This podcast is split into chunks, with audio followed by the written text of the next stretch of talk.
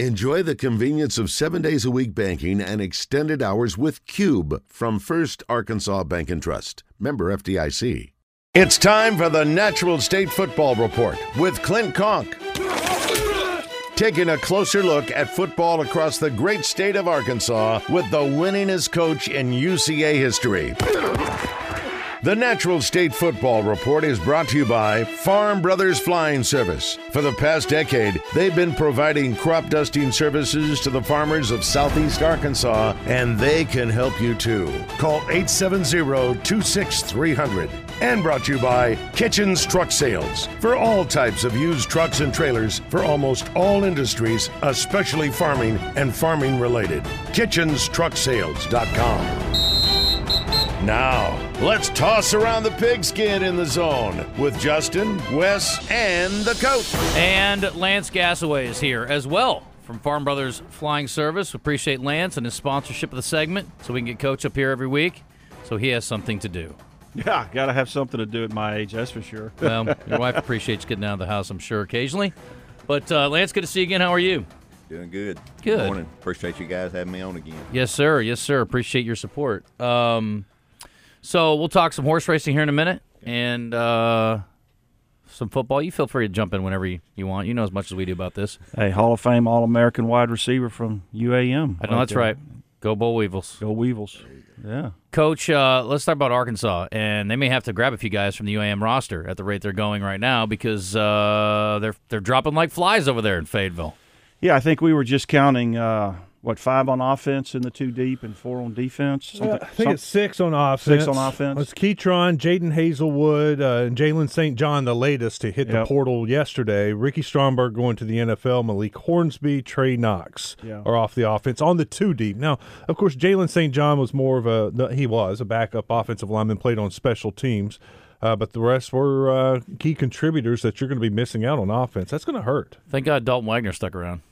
yeah. Well, and and Limmer now I guess is moving to center. Yep. You know, Beaux. so Mm-hmm. yep. So that you know that helps, but uh, obviously it taxes the depth of any football team when you have those departures. And I think we were talking just before we came on. You could see several true freshmen on the offensive side of the ball uh, get some playing time for the first time this year. Yeah, no doubt. Uh, Sam Mbake and Isaiah Sategna are Yeah, going to play a yep, lot. Uh, yep. At pra- the guys who've gone to practice.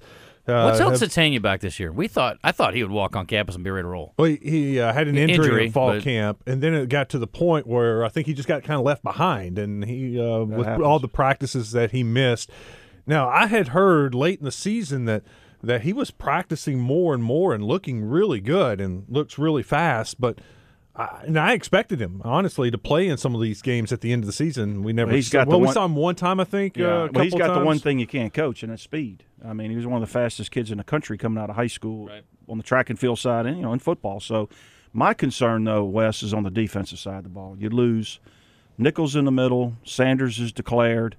Uh, Bumper Pool uh, is out. Of course, he didn't play against Missouri. I don't or very little, uh, you know. But anyway, uh, my concern uh, has been the secondary all year. But now you've lost three key pieces in the middle of a defense, and you know, average at best and being kind, uh, defending dual threat quarterbacks and the run and the pass. And you know, Coach Pittman, I think, alluded to those deficiencies, you know, earlier uh, this week in his press conference. But uh, my concern is, can they stop Kansas? Because Kansas could score some points. The key will be to me is Jordan Crook. That's the one who's going to take over the spot of Drew Sanders. We've seen Chris Pupal a lot this year, yep. And, and he was honestly rotating in and out with uh, with Bumper uh, almost like fifty percent of the time. He was playing a lot, and of course, he played the entire Missouri game. They're very high on him. I am too. I like him. Well, a freshman All American, really I believe. Yeah. I mean, you know, statistically, he made a lot of plays this year. He's a little bit undersized, but very athletic and can run. And, uh, you know, so he's a good piece to build around.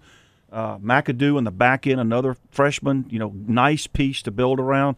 But again, it's the front folks. You know, this is, you know, can you stop people? It's big boy football, you know, and uh, I think you're missing three very integral pieces, you know, to that defense right right up the middle. And so, can they, you know, can they recover from that? Do they have enough depth? And and to me, this is not just an Arkansas issue; it's across the country. The transfer portal, the early outs for the NFL. Okay, this is where your recruiting really shows up because if the kids haven't played, and I guess they extended the rule where you can play in a fifth game now. If you were a, a freshman, used to you could only play in four, but they extended the rule for the bowl games. It's the first time they've done that. So, for example, uh, the receiver, Sategna, okay, he could have played in four games this year and not lost his his freshman eligibility. Where the NCAA said, with all these opt outs and transfer portal, we're gonna we're gonna let him play in the bowl game. So, my point is this: kids like Sategna, other freshmen that haven't played very much or been injured, uh, this is where your depth in recruiting shows up. You know, are there guys that are sixth, seventh, and eighth on the defensive line? Are they ready to play Kansas? Guys on the back end, guys on the offensive line, receivers. Can they step up in this moment? But it's across the country. You know, kids that haven't played a lot this year are going to get an opportunity to play.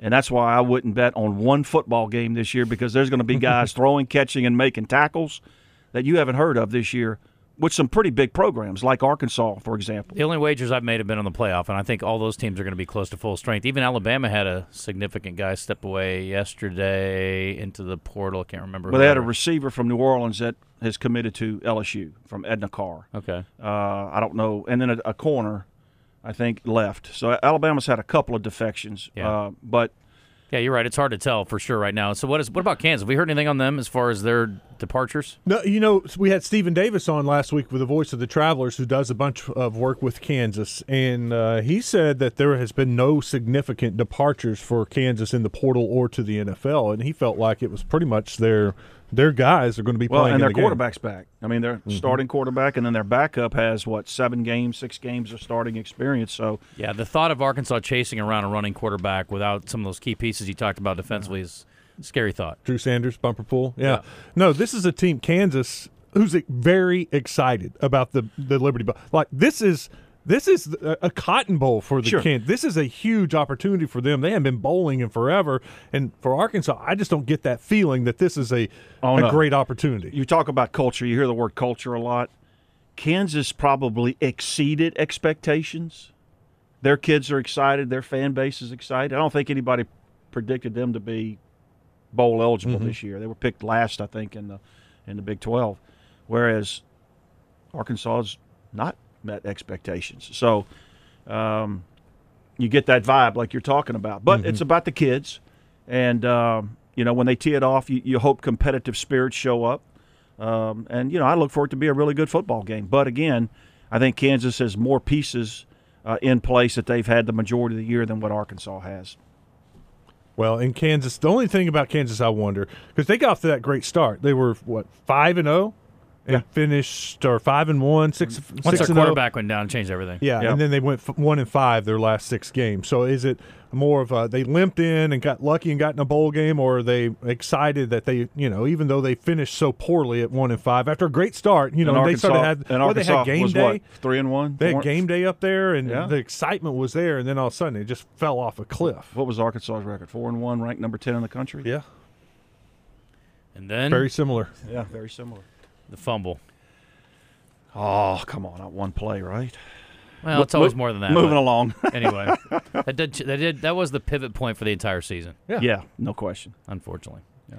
Um, okay, what else we want to get into? Well, we got some coaching changes. Yeah, what do you think about that? Well, you know, you got a defense coordinator coming uh, from uh, Central Florida. Was with Gus Malzahn both at Auburn and you know obviously the defense coordinator at. Uh, he's a four down front guy, which is a uh, going to be a difference. Which means you now you got to go recruit more defensive linemen. You've lost some, you graduated some. Now you got to go recruit more defensive linemen to fit that scheme. But um, gives them another good, really good recruiter, from what I understand. Has SEC experience, did a heck of a job at UCF. Um, a Malzahn disciple for the most part. Uh, excited to see what, what the energy he's going to bring. It'll be a different vibe with him. He's younger, uh, much more aggressive on the on the football field. Um, a lot of blitz packages, but uh, but multiple, but still spins out of a, a four down front. And then Morgan Turner comes in uh, at tight end coach from Stanford, um, a legacy uh, guy. Uh, his dad was Ron Turner, who was the head coach at Illinois, coached at Stanford, coached with the Chicago Bears. No, Ron. Yep, and uh, about my age, about my age, old guy, and uh, so his son obviously recruited well, produced some tremendous tight ends at Stanford. Uh, has some recruiting ties to Texas. I think it's a really good hire. Yeah. So, um, two pieces moving in there. They hired a strength coach. It wouldn't surprise me after the bowl game, after signing date. Uh, you may see some additional movement on the staff. That's not unusual across the country. Uh, so Coach Pittman, you know, may not be finished with, uh, you know, some staff hires. Can you imagine right now being a head coach in college football, and you always have to kind of re-recruit your guys, right? Correct. But it has gone to a completely different level now. And then you've also got guys who may be knocking on your door that you would never expected to see, and you have the turnover year to year because there's no sitting out. It's like he comes in and then he can play next season. Can you imagine? And then, then that's not even to count the NIL money, which Yeah.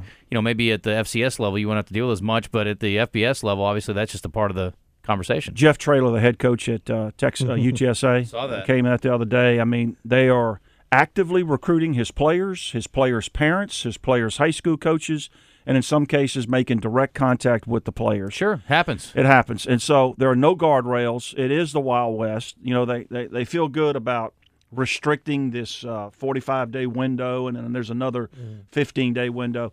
That's not nearly enough. And um, I think the whole thing needs to be relooked at. Um, c- close this window even more. Make kids make a decision. Are you here or you're not here? You know. But to your point, it was something, uh, and it's not that I was clairvoyant years ago, but I always told our staff the most important thing you can do is recruit your own players. You know, if they were injured or they didn't have the year they wanted to have. Um, you know, what I call those I 40 eyes, you know, guys that are thinking about leaving. I mean, you have to recruit the kids that are on your campus first, and that has become ultra important now. And in some cases, you can't do it because you have a Texas A&M who's throwing around so much money in schools like that.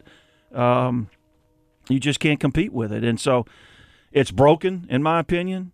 It's kind of like our southern border. I don't want to get into politics here, but I mean, it is. Uh, it is. Uh, Won't stop you, but I don't want to. it is the Wild West, man, and so um, it, it uh, it's very difficult right now being a head football coach in, in football, not just FBS but FCS. Yeah. Word on the street is uh, there was an SEC team that came after KJ, and Arkansas had to re-recruit him, and you can take that for what it means to keep him. And uh, I had someone that verified that for me. Uh, What's An the active school, or you know, school What's the- coming after your quarterback. what's the what's the old adage? There's uh, no honor amongst thieves. right. Uh, it's crazy, and Well, uh, and like I, I look at a guy like Tyler Hudson that ended up at Louisville and had a really good year and is going to play in the NFL. I think oh yeah, he had guys actively chasing him two years ago and was able to kind of fend them off. And you know, it sucks. And then the next year, obviously, you know, he got an offer that he couldn't refuse apparently at Louisville. But and I can't fault the guy. He was clearly you know suited to playing at a higher level, and I think he was an NFL wide receiver and walked on campus at UCA, and they did a good job of developing him. But that's the deal; it stinks at that level. You really don't have anything to, to bargain with. I mean, at least at Arkansas, they can go, okay, we got to rally up and make this work, and we got to keep mm-hmm. this guy. I mean, what are you going to do if, if you know a Power Five school comes in and offers your kid at the FCS level when you don't have an NIL pot to work out of? this whole thing started, I think, around 2011 or 2012 when the quarterback from Eastern Washington, Vernon, whatever his name, he was phenomenal. Kid that went to Oregon. Went to Oregon. Yeah. went to Oregon. They basically recruited him after he graduated because this portal wasn't in place. They Grad basically transfer. recruited him, graduate, You have to change your major to underwater basketball, That's which right. they didn't have at Eastern Washington. and he barely graduated in time. He it was like July, and he got he didn't even get to go to Oregon until like August. But my point is, this whole thing started, and you may even could take one step further back with Russell Wilson, but he was a grad transfer. But this young man still had eligibility at Eastern Washington, and ended up being okay at Oregon. But that's when this whole thing started about 10, 11 years ago, mm-hmm. and it has exploded to the point now where you can't manage your roster. You got all these collectives out here, boosters that are putting in money. It's not being managed probably the way it should be managed on the campus. You know, are boosters contacting players? Are boosters contacting parents? The old thing is you used to pa- promise parents jobs in an apartment. Now they're promising ungodly sums of money. So I think it's a broken system. you double dipped too to make it the wild wild west because here's the thing if you don't take away the transfer deal where you have to sit out a year nobody's going to go hey we'll pay you 600 grand to come And sit out a sit a year. year Right. nobody's going to do that Well, and I'm I, I believe that kids should have some flexibility in this process. I mean, I, I I think it needed to be changed but I think we've gone too far, and the tube, the, paste is really out of the tube now. Will this new president coming in of the NCAA will he take the bull by the horns very quickly? And put some guardrails on this thing that aren't there right now. This And- is worse than profe- it's worse than professional sports coach because Yes. tampering is completely legal. Yeah. Well, not legal, but It happens The- with the- no repercussion. the NFL polices it awfully Correct. well. Yeah. They are afraid to try to tampering's a bad, bad deal. There, you don't do it. I remember asking Jerry Jones about a guy in an interview that I was doing with him about a player who was, you know, having a phenomenal year on another team, and you know how he'd look in a cowboy uniform, and he wouldn't even go there in a private conversation. I mean, just you don't do it. Well, there, the there have been owners that have made just random comments that have gotten fined hundreds of Sure. thousands of dollars about another player No on doubt. another team. That's right. It's you're right. There, there's there's just no guardrails. There's no policing, and um, I feel sorry for all the coaches out there. But to your point, close to home, you know, I, I walked into Nathan Brown's office at UCA about two years ago. I said, "How are you keeping Tyler Hudson?" He says, "Girlfriend's on the soccer team." well, I don't know if they broke up or what, but I know she Louisville. transferred to Louisville and played soccer there.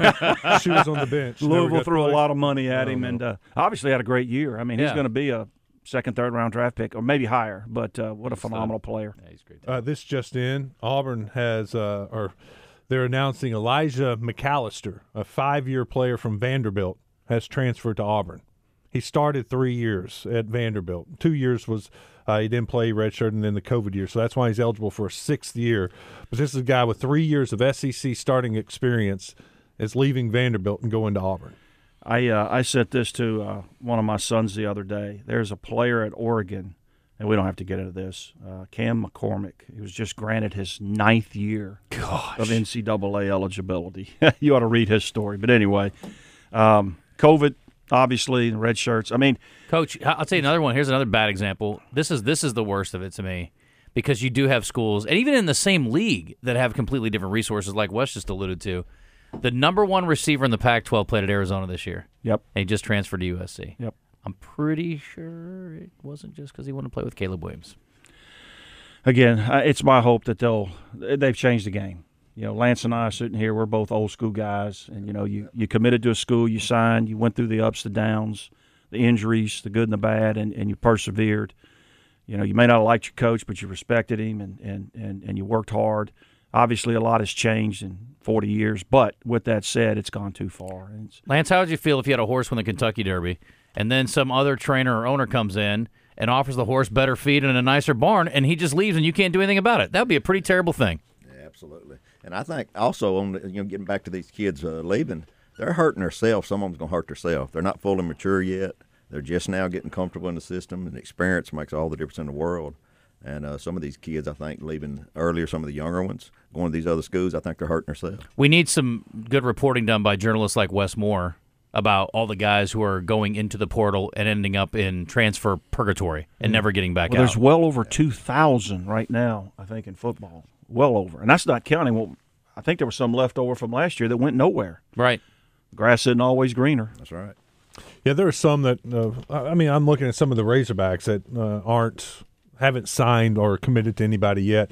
I know some of those guys are going to drop down a level because they didn't play for Right. Arkansas. Um, they're just li- like Zach Nazimos. You know, he was the guy who came on as a safety, was too slow, moved him to linebacker. He was too small. He's just not a, an SEC football player. He'll wind up. I hope you hope he winds up at a different level where he can play. But those are the guys they get Well, like lost the in the Parkview, shuffle. the Parkview kids, they left after a year and a half. Where, where are they going to end up? Have we heard? I haven't heard anything about Joyner. You're talking about Joyner and, uh, And tight end. Tight end. Yeah. Rogers. No, Aaron, uh, um, Outley. Outley, Yeah. yeah. Um, you know, there's a lot of kids, to Lance's point, that are making these decisions, and uh, they're not being recruited by other schools. Right. You know, they're just seeing they need a different environment. But what they don't realize, they're going to have to go someplace and compete. You know, so it's a, in, in my opinion, it's a broken system right now, and it needs to be reined in uh, with some flexibility for the kids. Sure. You know, just like coaches leave. I mean, I get that, but um, but right now there are no guardrails and no policing being done. And that article that I read with Jeff Traylor, I mean, it's it's scary if you're a football coach out there with a good team and good players. Can't imagine. Uh, yeah, unless you're competing for titles every year, that's a tough deal. Lance Gasaway's here with uh, Farm Brothers Flying Service. We're going to talk to him after the break. A little horse racing. We'll get into that. That is a system that's not broken comparatively. I'm sure every sport has its issues, Lance, but let's be honest, it's a little bit better. Uh, at least there's a little better oversight at that in that sport. Uh, Coach Conque will join us too. We also appreciate Kitchen's Truck Sales. 10:50 in the zone. Lance Gasaway here from Farm Brothers Flying Service. Clint Conque is here from Conque Farms. Uh, appreciate you, Coach, coming in. Good to see you all Appreciate you. season. Lance, thanks for your support. Also, Kitchen Truck Sales, of course. We're gonna get Yeah, we'll get friends from Alan over there. in uh, January 3rd, the last show. Yeah, right before the national championship game. Very good. All right, let me get a quick call in here, and then we're going to talk a little bit about what's happening at Farm Brothers. John, hanging on through the break. John, what's happening? Yes, uh, simple solution to the transfer portal. Uh, Take it. the players have to sit out one year, and that also goes for a coach. If a coach leave, leave, loses his job or gets fired, he must wait one year. Whoa. no. You can't do that. I mean, if somebody gets fired, they got to be able to work the next uh, make next a living. year. Yeah. yeah. With these with these contracts, they're not going to have a problem. Believe me. What about? Are you talking about just at the FBS level or just at the Power Five level? I'm talking about the five level. Okay. Yeah. Most of those guys, you're right. They would be fine sitting out a year. Probably, probably do them some good. A lot of them do. Yeah. I wish I was making enough money to get fired and sit a year, but uh, you know, whatever. And I wouldn't even mind if the assistant coaches were allowed to move and get a job, but if they moved twice, it would cost them a year. John's getting very specific Wow. here. All right.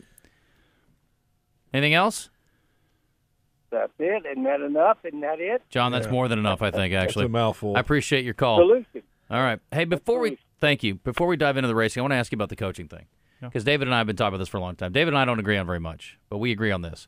The system with the coaching deal is broken too. Yep. Coach comes in and has a good year, which I brought you in and gave you a contract for multi-million dollars to do a good job, and then you do a good job, and then I'm going to extend your contract by five years and another million or two dollars a year. When you came in and did what I paid you to do, it does not make sense. The only thing would be if, uh, and we don't know, like in Bret Bielema's case, just got a massive raise with retention bonuses. So basically, he's making six point five million dollars a year now, if he stays, you know, a full year, uh, which is phenomenal. But we don't know if who flirted with him. You know, was did Nebraska was Nebraska a serious player with Bret Bielema? Was Wisconsin a serious player for him to go back there? So we don't know if he had overtures, serious overtures. Um, yeah, I think there's a double-edged sword there. I'm a very pro-coach guy and the contracts and all that, but I think it's a double-edged sword for athletic directors because if you feel like the program's headed in the right direction, you want to keep that momentum going, and uh, you want to tie your coach up for a long time, and that costs money. The flip side of that is uh, use Coach Bielema as an example again. They go to the Texas Bowl, maybe his second year, Wes, win eight games. Is that right? I think that's right. Yeah, Second and year. then he gets this massive extension, and then here's the other side of that sword. You know, Arkansas ends up eating a significant amount of that contract when they let him go. So, um, I think I think athletic directors and attorneys are going to get very crafty with the way that they word some of these contracts. But you're right. I mean, that needs to be addressed as well. Yeah. I mean, football coach. My wife used to say this all the time.